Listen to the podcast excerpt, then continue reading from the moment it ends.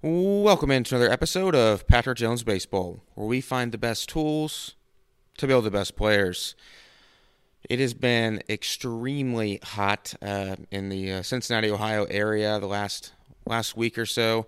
Yes, the last couple days actually. I was out at Grand Park they have a big, huge, massive uh, complex out in Indiana. I was watching some players, and it was fun connecting with with some you know different college coaches that we've even had on the podcast, and uh, it was it was a really cool experience. So if you haven't been out to Grand Park to watch some baseball, check it out sometime. It was a it was a good time good uh, good layout there. I liked it. On today's episode, we have Brady Kirkpatrick. Brady is currently the pitching coach at Florida Atlantic University. Previously, he was at Harvard University, um, and he talks a little bit about his own experience as a pitcher playing collegiately at University of Maryland. Um, really smart guy. He's doing some really cool stuff down at Florida Atlantic University. This past season was his first season, so it's it was fun episode. It was fun connecting with Brady. I'm excited to see what kind of things that they uh, they have in store for the future down there. If you haven't already, please make sure to head on over to iTunes, subscribe, rate, leave a review. That is how this show continues to grow and grow is by word of mouth and by you know leaving a review and raking the show so that more and more people can find it. So if you haven't, please make sure to, to do that not uh, doing any ads or anything like that right now. So if you enjoyed the episode, if you feel like you got some value, share it with somebody, another coach, parent, player, whoever it is, and make sure to go onto iTunes and leave us a rating review. Ladies and gentlemen, here is now my episode with Brady Kirkpatrick.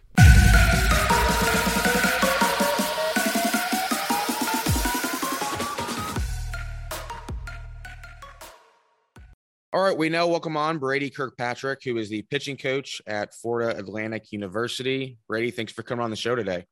Yeah, no, thank you for having me, Patrick. Look forward so, to it. The, the recruiting season is in uh, full go now, and it's it's June. Um, um, what's it like now that you're out on the road recruiting?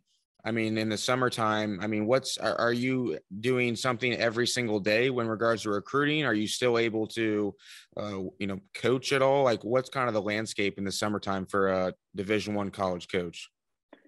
Yeah, I probably I probably say you're doing something every single day. Um, if it's not out on the road watching games, it's prepping for tournaments. It's you know, um, kind of digesting what you saw on previous weekend with you know, the, the guys you went out and saw and trying to maybe keep, you know, keep a schedule together of guys that you want to see throughout the summer, um, especially these first couple weekends of being able to go out almost, you know, double checking some guys that are on our list, but also adding guys to our list. Um, you know, it's just getting names. Maybe if it's, it's guys that can come to our, our prospect camps that we want to see more in person. Um, you know, we can work with them on the field during our prospect camps. So it's just trying to to identify some of the guys that we want to go after or that we've been currently on and kind of cross checking them.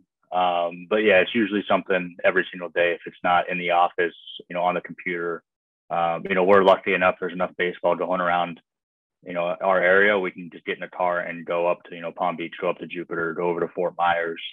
Um, that makes it easy. But a lot of times it's, it's making sure that we're organized enough to, we know what we're going and we know, you know, who we're going to see and then also now with the the transfer portal and you know us bringing in you know junior college players too it's also you know we going out and watching a, a, few summer league games as well. So it's not just high school guys that we're on now. It's a it's a little bit more work on our end having to you know go look at you know college kids now but it's it's a busy summer. How do you identify players uh, who you want to look at in the transfer portal. I mean, I there's so I think I saw Kendall Rogers tweet out there's over 2,200 players in there now. So I mean that that would take a lot of time to be able to decipher through all their statistics and like who would you want to go see? Like, do you do you have a system for that, or is it just word of mouth? Um, some of it's word of mouth, or you know, we can see, you know, we have access to the portal, we can see what kids go in it, and a lot of times it's it's maybe kids that we've known um, from the past. Maybe they're Florida kids that went off and played somewhere else, or if it's a, a player that we might have played against throughout the year, um, we're seeing something on. And then it also it, it, circles back to what our needs are. You know, I think the the transfer portal and same thing with the junior college players. It's it's not a long term fix for us. It's maybe a, a year to year need that we, we might need to go after. So you know, let's say we're going we might have someone drafted this year and the draft a little bit later this year, so that can kind of hurt us too, just because we don't have much room after it to to make decisions or, or bring other kids in. So um, I, would say more that the transfer portal than anything is more just kind of a band aid. Um, you know, if something happens, someone gets hurt on our staff, someone leaves, um, you know, on our team, we can go in and grab a graduate transfer, for, you know, for a year, um, almost that that rental type player that we can bring in. But a lot of times, yeah, it's it's filtering through positions and looking at stats, but a lot of times it's it's names popping up that we might have known um, from the recruiting process in high school, or we might have seen them play in college. Is it ever a red flag though when you see someone in the transfer portal? Because I mean, I'm sure there's always a story as to why they're there. Yeah, we, we definitely like to get into you know why they're in the transfer portal. Um, you know, I think it's a little bit more. We get into it with kids that have haven't graduated. Um, the kids that graduated have, have, usually, you know, they've been there for four years. They graduated with that degree, and maybe they want to get closer to home for their last year, or maybe something comes up um, more along the lines of the kids that are getting in after their freshman sophomore year. A lot of it is for the playing time, not getting the playing time they want. Um, and then you run across some of them that just wasn't the right fit with, you know, being away from their being away from home, um, you know, being on a different campus. Maybe it wasn't something that they they expected.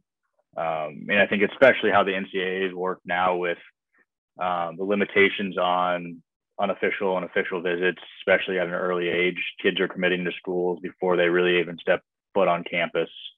Uh, so now they're then they're getting to campus and they're not really knowing what to expect because um, they haven't gone through that process. So uh, sometimes it's the, the, more the younger kids in the portal. Um, you'd have to do a little bit more digging on, making sure some of the the red flags don't pop up where they're going to come here for a year and not like it. Um, but there is the only though the one time exception to the transfer. So it's not like kids can go and transfer, you know, place to place every year. Right. You mentioned uh, right before that, you guys had a, a, prospect camp where you can actually work with the players. When is that? And I didn't know you're allowed to work with players at at your at camps. Yeah, so we have um, you know we have prospect camps. We were going to run a, a, junior college transfer one this summer, just didn't get gain too much traction. Um, a lot of kids are playing summer ball, but our high school prospect camps are, are really good. It is um, we have one next week, um, then we have a couple others throughout the summer. Um, they provide us a, a really good opportunity because we can, since we're, we're working them, it's there to paid camp. Kids can come in, um, and we how we do it. We do a one day camp where we're doing instructions, we're doing some showcase, and then we're playing games as well. Um, so it can be a long day, but um, it's a great opportunity for us to be you know, we're in uniform, they're in uniform on the field with them. Um, you know, it's if it's working with the pitchers and they bullpen setting, working with them on the game mound when they're playing, talking with them. Um, we have other college coaches that attend that help help work the camp um, from pretty much every level. So we have some, I think, junior college from D3s and D2s from the area come as well. So um, if not, the players are not are you know maybe D- Division One caliber, or they want to explore different academic options. There's different options for them there. Um, so it provides you know us a, a really good opportunity to work one on one with some of these kids that we wouldn't be able to talk to uh, unless they you know reach out to us or they call us because um, they're younger. And then also in our camp, it is a good opportunity for us to showcase our facilities and our, our campus. You know, we do a campus tour um, within our camp. So, you know, besides juniors and seniors, we wouldn't be able to do that with with younger kids in high school um, if it wasn't a camp if it wasn't a camp setting. Um, so it provides us a, a, good opportunity to show some of those younger kids what our campus is like, what we're like on the field, some things they might not get if they if they weren't there. What's one of the things that when you watch um, um, younger pitchers, maybe specifically in high school, that uh, like the, the lowest hanging fruit outside of velocity. Like we all, I think everyone already knows that you know the harder you throw, the better. But like, what's something that that you see um, a flaw maybe from a lot of young pitchers that uh, they don't necessarily work on enough, or something that you know you know you're going to have to implement when they get to campus. I, I think the huge thing, especially younger pitchers, is command command piece of it. Um, you know, at a younger age, you get so caught up in velocity, and a lot of times the velocity comes as you get bigger and stronger. So if you don't have velocity and you want velocity, you want to try to throw with velocity. A lot of times you're overthrown and you're not you're not working on the command. So you know, I'd say, especially at a younger age, is not trying to do too much on the velocity side of it. You know, more command the pitches. You know, I personally think at an older age, velocity is easier to teach than command is to teach. Um, so you know, if you have elite command as you get into college, it's it's easier to gain one or two miles per hour, especially with all the technology out there. Um, how advanced the strength and conditioning has become. You know, I think the velocity is easy to gain. You see everybody gaining velocity these days, but it's I think command piece at an early age. Um, also, I think it's athleticism, um, the the piece of not just being a PO from a young age. You know, I like it when you see a guy on the mound, but then you go see him play shortstop, you go see him play outfield. I think that's gotten lost in a lot of it. Um, I think the specialization at an early age is hurting a lot of kids in their their development too. Um, you know, being able to go up on the mound and be an athlete up there and not having to, you know, throw every five days and then go sit in the dugout and not do anything, not swing a bat, not move. Um, so I think that's that's one of the the biggest things that I see. Uh, if you, if you have to point a finger out to be the athleticism overall of some of the, the, the you know the pitcher onlys, but also the the lack of command at an early age. What are some ways that you've been able to help pitchers improve their command? I think a lot of it's the mindset, and I think a lot of it's mindset and confidence. Um, you know, if I ask some of our guys when they're when they hit a spot, when they throw a fastball and they're hitting on the outside corner, are you surprised that you hit that spot? Right. Some guys will see the pitch called, you know, underneath the catcher's legs. Um, they'll be called in, they'll throw a fastball away and they have conviction and they know it's there. And then you have some guys that hit that spot and then have some sort of a little, you know, they're surprised a little bit in their mind. Right. So how do we get to that point where they're not as surprised in their mind? Um, they're, you know, almost they're confident enough where they know where it's going. Um, I think that's the big mental hurdle for guys is having that confidence where they can see it and they can execute it um, I mean, there's times where it, it, sometimes it is mechanical. Um, you know, maybe the arm's late, um, getting up to a spot. Maybe you know our front side slaps in a little bit. We're flying open, so I definitely think there's a mechanical aspect to it. Um, so, you know, kind of how we treat it is on an individual basis, trying to the first couple weeks, guys are on campus to try to gather as much information of um, how they throw, what their body is moving, maybe some deficiencies um, in their mobility, um, we like to do some range of motion testing to try to get a big picture of who they are as a pitcher before we really dive into any changes. Um, because sometimes it's as simple as moving a finger uh, you know, around on a ball that helps it be a lot more consistent in the zone.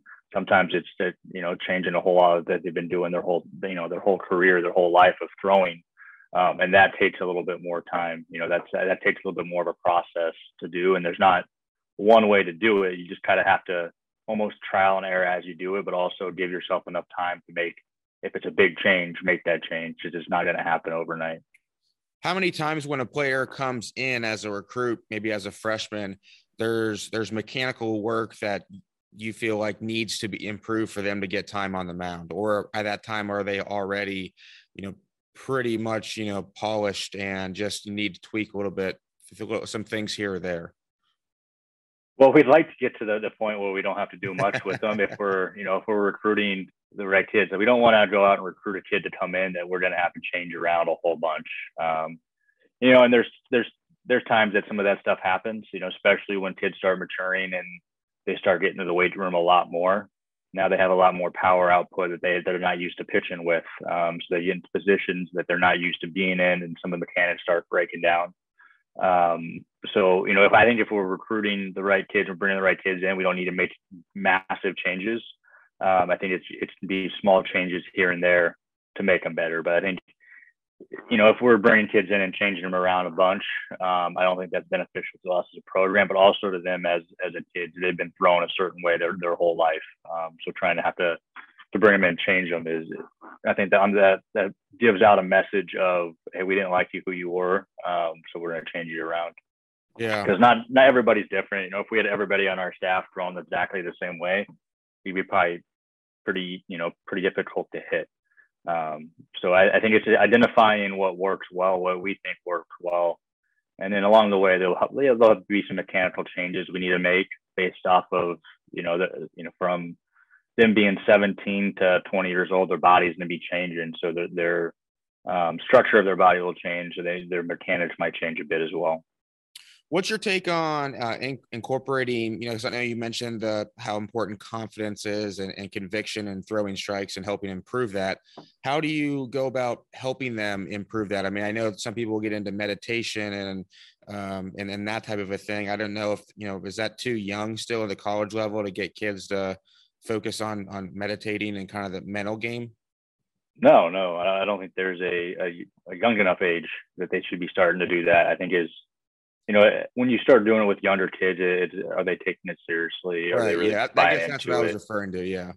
Uh, but no, we do it with our guys. Um, you know, especially our guys. We can only throw the ball a certain amount of time you know so if we can rehearse it in our in our in our mind if we can see ourselves doing it over and over again and i think the, the one of the biggest things on you know being able to improve on something is the having the confidence in it. And a lot of times the confidence comes with the preparation and being organized and on top of it. So i think if you have the preparation in place if you have the organization in place it's easy to go out there and compete. But if you don't if you have the you know, if you're doubting yourself of the preparation, doubting yourself of putting in enough work to get to that point, that's when it's very easy to lose confidence because you're not confident in the process of you yourself getting there. Um, but no, the meditation I think is a big part of it. But not only just to lay there and meditate, but it's also rehearsing um, situations, rehearsing outcomes. Um, if you can see, you know, we work with some of our guys have seen the maybe the last 10 feet of ball flight what it looks like going into the catcher's glove. Um, so just small stuff like that where we're breaking it up in pieces, not just sitting there and thinking, okay, fastball away. I'm gonna throw. I want to throw a fastball away, but actually what it really looks like, um, and and how it looks like coming out of hand, how it looks like hitting the catcher's glove. So kind of just breaking it up in some of those pieces. Um, I think it can benefit. It's not to hurt, and you know we can only throw the ball a certain amount of time every day, but we can constantly rehearse it you know, I tell some of our guys if we're sitting in our hotel room before a game and we're, you know, visualizing that, you know, that two strike slider going from strike to ball, from them swinging over the top of it or running out of bat with it over and over again. And when we get on the mound the next day and that situation comes up, we might have not done it, you know, the, the previous day, but we rehearsed it, you know, 100, 200 times. Um, so I, I think subconsciously we're more likely to, to make it happen because we, we've been there, we've been in that situation um, either or not physically, but we've been in that situation mentally.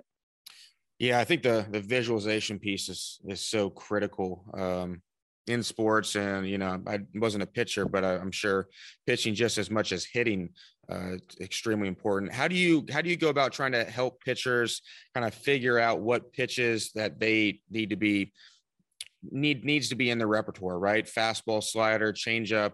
Is it just based on the movement of their fastball, and then that's kind of the second and third pitch are based upon that, or like how do you go about trying to? I know slider. You know, everyone seems like throwing a slider nowadays. Do you want all your guys throwing sliders, or how do you go about kind of helping them with that?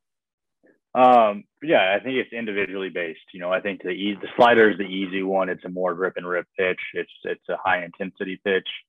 Um, but you know, I think as as starting pitching, you need three pitches, um, and if you're going to be really good, is is a fourth. Uh, maybe it's a show fourth, but for starter pitching, it's you know it's fastball, changeup, then either a slider or curveball. Um, I think really good starters have a bigger curveball that can kind of get get hitters off a, a smaller slider.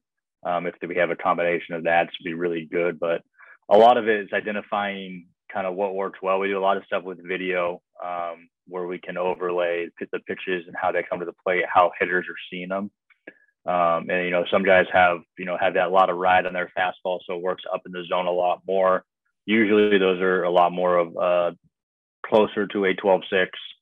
Um, you know, even you know like a one one seven type type curveballs where um, they have a lot more depth just because we're working that fastball in the, in the top of the zone a lot more. Um, so it's really just trying to sequence and almost pitch map of what pitches work well off each other. Um, some guys it's the the two seam changeup, some guys it's the four seam changeup. I don't think hitters are good enough to pick up, you know, the difference between a two seam changeup and a four seam changeup. You know, especially if it's 10, 8 to 10 miles per hour different. Um, but we also get into the velocity of things. You know, straight changeups I think should be closer to 10, 10 off our fastball. Rather than if we have some sort of sink or a lot of run, a lot of movement to our changeup, it can be closer to that, you know, the seven to eight miles off just because it has a different planes to it. Um, so I think it's identifying all, all, that stuff with our guys and what what pitches make make them the best pitcher rather than you know it'd be nice to have everybody to have you know that old Clayton Kershaw curveball, um, but not everybody can do it and it doesn't benefit everybody based on what they throw and how they throw. Um, so I think it's just trying to identify for relievers, you know, two pitches will work well off each other, what they can re- be really, really good at, rather than being average at three coming out of the pen. They can be really good at two. And the starters have to have that, you know, have to have that third pitch and possibly even a fourth. Do you call the pitches during the game? I do.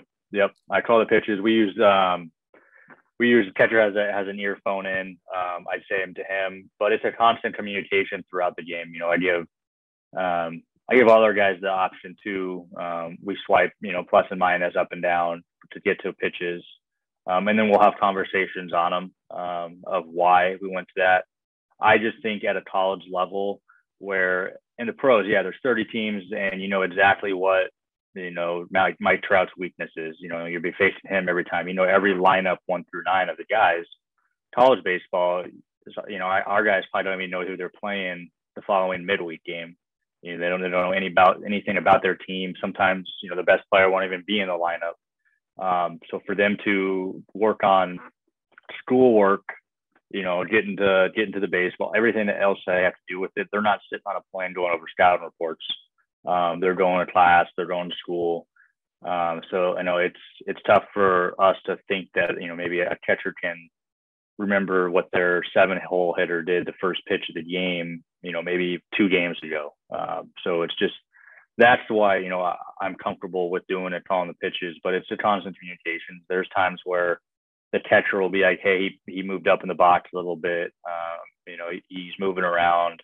Um, they have the best vantage point of what the hitter's doing and what might work. So we'll have conversations through it. Um, but you know, I'll, I'll call every pitch and then you know the, the pitcher has the, the opportunity to, to change pitches uh, they don't do it a whole often but it's more discussion based rather than hey this is what we're going you know we have a plan going into it um, so they're not surprised by you know the majority of the pitches that are being called yeah I, I don't blame i mean any college coach for calling pitches. I mean, hell, your job's on the line, right? And it's about winning, right? That's the difference between professional baseball a lot and college baseball, especially the minor leagues it's all about development and and you know if you win great if you don't and i mean anybody everybody can say like well we want to win but you're not really playing to win if you're told how many pitches each guy is throwing and where so and so sit in the lineup. So i definitely would be doing the same thing if i were you calling all the pitches. Is it was this the first year that they used the earpiece or did you guys have that last year too? No first year used the earpiece. Before it was a lot of it was done on wristbands um, you know, giving numbers to the catchers and they would look in and do it. I think it's going to continue to develop where you see the major, league teams now having the little microphone in the hat that tells the pitcher what the catcher what to throw. I think we'll, we might get to that point where from the dugout it, it's put into the catchers and they can see it. Um, so I think it's going to constantly evolve, and uh, I think it really helps our pace of play. You know, I, I'm, I'm a huge component on getting on that mound and you know, trying to throw a pitch every 12 seconds. If we can get under that, great.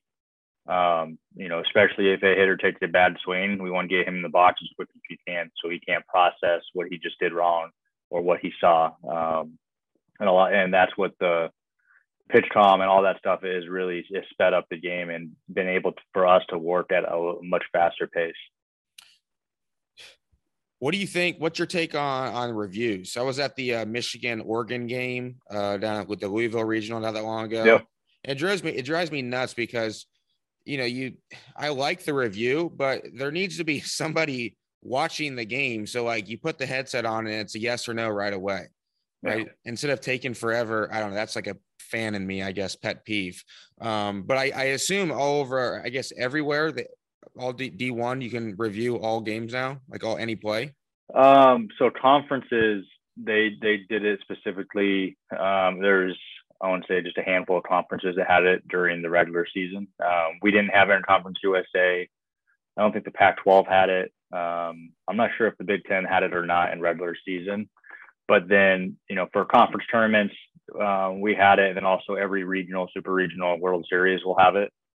Um, I think we're getting to that point. It's just the the resources that you know some of the mid-major schools that might not have all the video. You know, it's it's counterproductive. You only have one video angle from up top to do it. Um, but I, I, think it's it's a way. It's it's I think it's helped. Um, especially there's been some really bad calls in, in, in, college baseball. And I think especially at that highest level, when you have so much riding on a game, if they can do a little bit more to, to get calls right, um, you know, I'm all, I'm all for, especially you know the reviews on the defensive side. I, I know sometimes it takes a little longer. I think they can get a little bit better at the review process of it. Um, but you know, I, I'm, I'm a I'm a big fan of it. I think it, it helps helps baseball and it, it makes you know less um, less coaches getting mad because now you have a yes or no. Like you can just okay, go review it rather than having to review it. Uh, you know, it's I think it's moved along, and I think it will continue to hopefully continue to speed up the process of doing it. Um, you know, get away from the five minute reviews where they can cut it down. Um, so, are you a fan of the uh, automated strike zone then? I am not. No, okay. I am not a fan of the automated strike zone. I still a believer that that's part of that's part of baseball and that's part of the game. You know, I, I think that there should be ways to hold you know umpires accountable. Um, you know, are they seeing their reports of pitches that they called straight pitches? Um, all that stuff. I think there should be you know accountability on their end, but I also think that you know if we're looking back at it, and I do reports on try to keep reports on umpires of what umpire gives a little bit more off the plate than not. Um, so you, you, certain days you might oh we have you know Joe behind the plate he gives you know just a ball off um, away to a right-handed hitter. Let's really work on that. So I think there's some strategy being played in it, but I think the, the inconsistency in itself can be helped um, by maybe you know creating a little bit of accountability on the on the umpires thing. But I'm not saying is you have to every pitch has to be in the zone, have to be right around it. I don't think you know if the automated strike zone. I don't think I think that's you know takes away a little bit of the you know the personality of of the game, but also you know some uh, some strategy in the game. You know, yeah, the human element. I I love the human element within the game. I think it's important to always keep that. What, what's something Brady that you learned um, as a pitcher yourself? Because I know you pitched. You know, you were at Maryland. We've talked about we talked about that. You know, last week when we talked on the phone. What's something that you learned as a pitcher that has helped you as a coach coaching pitchers? Um, probably the the biggest thing is, um, you know, no one wants to go out there and, and, fail, right? Everybody is is wanting to succeed on the mound, and I think as a pitcher myself, um, is everybody kind of learns differently. Um, some guys they perceive information differently. They learn um, some guys are visual learners. Some guys need to go go out there and do it. Myself was I just needed to go do it um, and do it in reps. And some guys need to see it first, see what it looks like, and then go do it. So I think um, having an understanding of that um, that part of it, where you know finding the competitive guys that maybe learn learn the same way, but also understanding that everybody learns a little bit different. Um, so I think that that'd probably be a, a, big a big aspect of it from what I learned when I was pitching. Sometimes I thought, oh, just go out and do it, uh, where other guys kind of learned a little bit different than I did. Um, didn't really notice it then, uh, but as I kind of step back and start coaching, uh, it's something that I've, I've, really noticed. What What's a way that you help uh, players kind of understand and grasp what you want them to do like on the field. Like for example on the on the hitting side i like to use a lot of visuals uh, you know video just because humans it's easier for them i feel like to be able to connect the dots if they're can visually see something. Uh, is that something you utilize too when when trying to get players to make some sort of change? Yeah. No i think it's uh, the, the visual piece of it's big. Um, a lot of guys are now are a lot more visual learners just because you know they're constantly looking at their phone constantly looking at you know, different, you know, watching baseball games so they can see it happen before they're out there doing it. Um, so I think it's it's for us, it's just understanding of how each guy learns to start off, like having that that dialogue of communication where, you know, X player, you know, needs to see it first. So maybe it's you know, I'm pulling something off the pitching ninja, you know, Dropbox to showing them grips, you know, like, hey, these are so a few grips, let's try some of these out. And then it's other guys where um, you know, a few of our pitchers are big feel pitchers, so they need to feel it happen first uh, before they can really make the change. So it's trying to identify what type of pitcher learns in certain ways. Um, but a lot of it, yeah, is visual. You, we need to kind of show them what it looks like, how it's supposed to look like, and then you know have them do it, have them fail at it, um, so they know what it feels like not to do it. And then as they get moving forward, maybe they feel that less and less. Um, that's kind of how we go about when we start to develop a pitch, develop something that is okay. We feel what it feels like when it's really good. Let's get that feeling more and more, and then let's try to feel like let's understand when it doesn't happen, when it works, you know, not what we want to work on. Um, let's know what that feels like so we can have that feeling less and less. Um, so I think when that stuff starts coming up, that's when some change can be made. Do you have your guys write that down so they they can remember what it feels like when they do it right, and then when they do it wrong too? Just I mean, yeah, we'll have, we'll have, a write we'll have write down, but also we'll do video, and then we'll try to capture you know the data. Like we'll have the Rapsodo out there every bullpen, so we we really work on a pitch one day, and it feels really good. We'll have a video of how it's coming off the hand. Um, we use the Edgertronic camera, so it's the super slow mo camera, so we can see exactly how it's coming off the fingers, how we're holding the ball and then also we have the metrics right there to back it up. So if we're in season or something comes up where that pitch isn't where we want it or where it's not where we it used to be, we can jump back into that stuff. Like, oh, hey, look at our, our spin decreased this much, or it looks like we're holding the ball a little bit different. Coming off this finger rather than it was coming off the other finger. Um, so it's yeah, it's a lot of that stuff when stuff is going right is we try to gather everything, bring it all in, write it down, just so we can go back to it if something comes up or something's not feeling right. We were just talking about how, how players learn differently from each other, and, and you talked about that yourself as a player. Do you utilize uh, personality tests at all when and trying to understand how how play, your players learn and think and and and kind of their more of their background information? I haven't done any of the personality tests. Um, there's some different stuff I did when I was at Harvard that, that kind of did that a little bit um, to see how they how they learn, how they interact. Um, but going off that, I think a big part of it is trying to match up players with other players that learn in similar ways. Um, you know, I I can tell a pitcher how to throw a certain pitch, how I threw it, right? But if it, that that might not work from him, it might be he might get information from somebody else. I know I remember playing summer ball one year and you know for the last year i really worked on trying to throw a slider and nothing really clicked on me. I went and played summer ball you know and there we had a left-handed pitcher that threw a really good slider and he showed me how he did it and that clicked for me. Um, so it's just understanding there's not one certain way or one vo- certain voice that can do it. It's just surround yourself with i think it's good play- people but also good players you know try to be around players that um, do it well and do it often um, you know and I remember when I played, I would always talk to some of our best hitters, some of our best base runners. Hey, when you're at first base and you want to steal, what don't like what don't what don't you like? You know, do you not like the long hold? Do You don't like sitting there for a while? Like what gets you uncomfortable when you're there?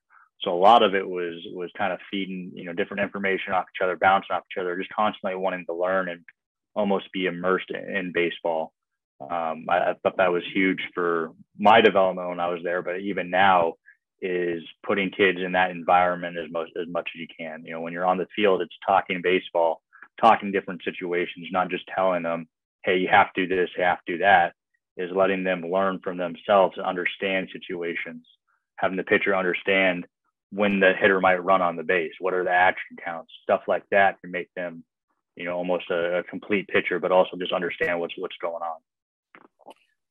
Yeah, that's that's great advice right there. Immersing yourself, uh, surrounded by people who are kind of who are like you and think like you, and um, yeah, that's I'm really glad you shared that. Going back to the base running right there, what have you done or what have you been able to do when it comes to like the jump steal? Like, are, are guys doing that in college? Because I know in professional baseball, you know, guys who hit the shorter lead and then try to get a, a small small jump and then go steal and then if they don't get it they just hop right back. Do you see that? And if you do what what remedies do you have for for your pitchers to try to combat that? Yeah we see it um, not as much anymore as we did when we started. Um, we have we have some pretty good things in place where that prevents it. Um, just small things like if we on vid- there's so much video out there now where we can see hey, this team they like to do the vault leads where they'll try to time it up and, and they a step or, or jump off. And then, you know, we'll put a, a pick in where as soon as the catcher sees that, he drops his glove and we pick the guy off at first base. So um, it worked a lot for us this last year when guys get really aggressive. We have plays in, in place to combat that. And especially in college baseball, and especially the, the way the ball is flying, especially this last year, um, no one wanted to run into outs. So, uh, you know, the start of the, this last year, we picked off uh, four or five guys um, in the first, you know, three, four weekends. Um, so almost a guy, maybe two every weekend. And then after that, it got on the scouting report or got on video, and guys got on base and they don't want to run anymore. Um, our catcher throws really, really well, but also they don't want to run into an out just because they're sitting sitting there, you know, a pitch away from a two-run, three-run home run um, just like that. So it's, I think the college is getting a little bit closer to that pro pro style baseball where they don't they don't run as much, they don't bunt as much. Um, I think that's a lot of the that's due to the way the balls were flying and and how many home runs were hit this year. You think they're going to change the balls for next year? Um, I don't know. You know, I, I look at it and I think so. About three weeks ago, I looked into just some some stats. Um, and I think it was in 2014, the 50th best ERA in college baseball um, would be the second best this year. Um, so Whoa. there's there's been a big there's been a big change. I don't know what it is, and that was still the you know the new bats is it wasn't like that, that was the old bats then. I know the balls have changed since then. Um, you know, you can d- definitely feel the changes, and the laces got smaller. They're more like a professional minor league baseball. Um, but I don't know if it's the you know the bats being made a little bit differently now, but there's definitely something there. Um, you know, I I think part of that is now we can like I talked about earlier, the umpires are now seeing and it's all over Twitter of bad calls. So I think the zones are getting a little smaller for the pitchers. Um, you know, I don't think the high strike is getting as called as much, um, definitely as much as it does in MLB. So I think that adds to it, but I definitely think there's something when you can look and you can see that that drastic change in um, stats. You know, I, I remember when I think it was 2013 when I think UCLA was hitting 250 or, and they made the College World Series. I think they won it um, just because they were allowing you know one two runs a game. Um, so you know, I don't think we're in in that type of baseball anymore.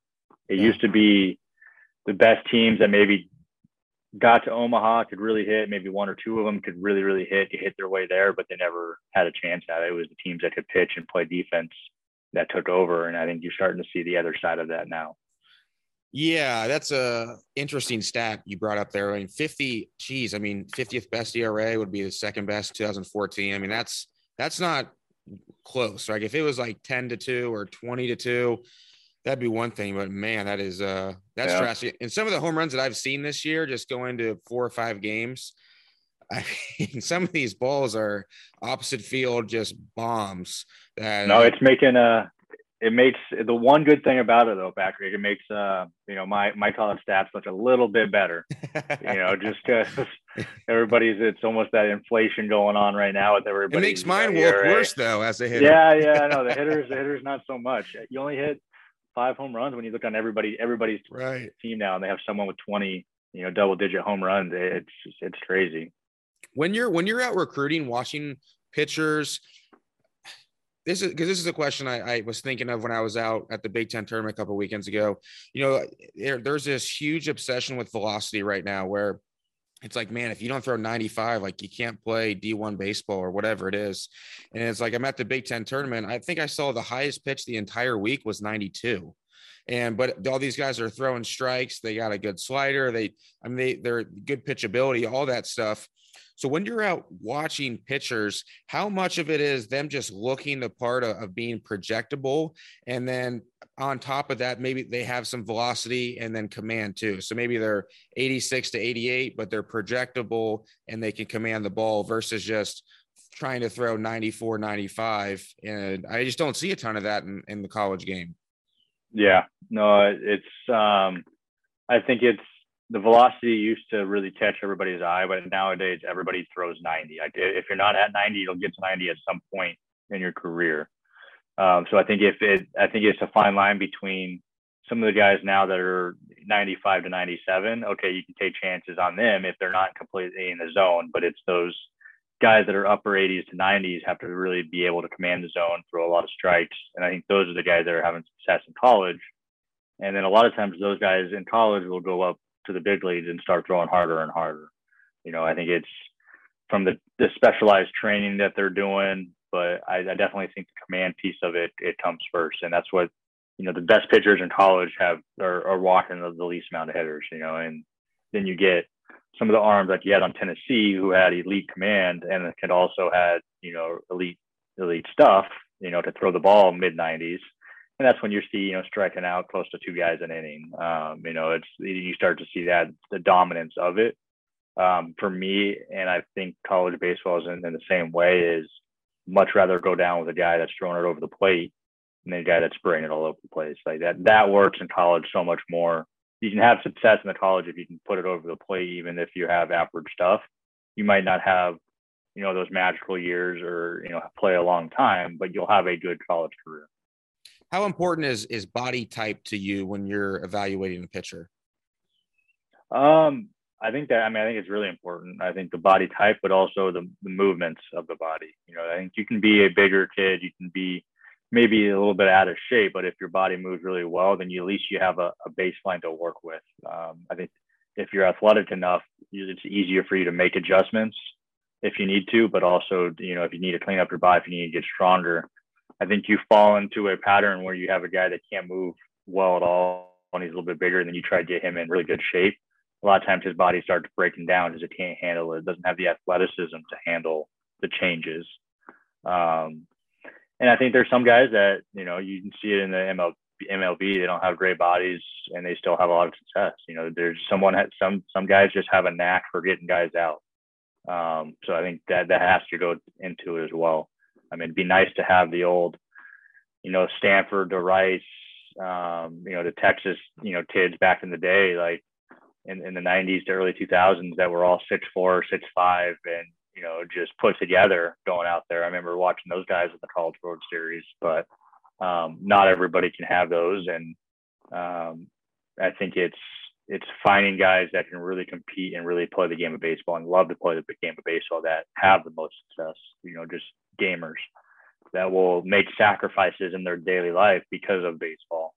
Um, I, see those type of kids taking the next level, and if it is a, a kid that might not have the best body, but he has everything else, um, he's going to go a long ways, and he's the guy that you you're going to want on the mound, rather than the guy that looks the part that doesn't really like baseball or doesn't really have it figured out. How many times do you watch a player before you're like, okay, I'm in? Because you mentioned right there, part of it is just loving the game, and I and I assume that you could go to a game if a kid does great, he's going to seem like he loves the game, right? Because he's he's having a, a, great game, great outing, yep. everyone's happy. So, is there a certain amount of times on average you watch a kid before you're like, okay, I'm in, let's make him an offer? Um, there's sometimes. Sometimes we'll see a kid three, four times, try to get to know him, and then there's sometimes, you know, the other day I was out watching a game. I saw a kid. I was like, all right, let's do it. Like if we wait, he's gonna be gone. He's gonna be somewhere else. Like that's what I think has a lot of success at college level, and that's what I kind of want to work with. So there's times like that, um, but there is times. The majority of it is seeing a guy multiple times, um, getting to know him, kind of finding out what clicks with him. You know, what's his it factor, what makes him go, um, what he's going to be like in the locker room, what he's going to be like when he's on the field with our guys. Um, I tell, you know, I tell recruits all the time, tell parents all the time, is, you know, we can we can miss on the best player. You know, may say we miss on a really good player and he goes and plays for, you know, FIU or Rice.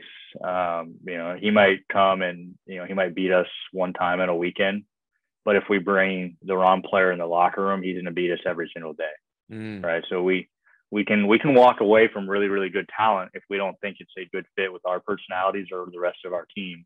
And he'll go play somewhere and he might have a lot of success somewhere and he might come in and he might pitch on friday night and beat us that one game.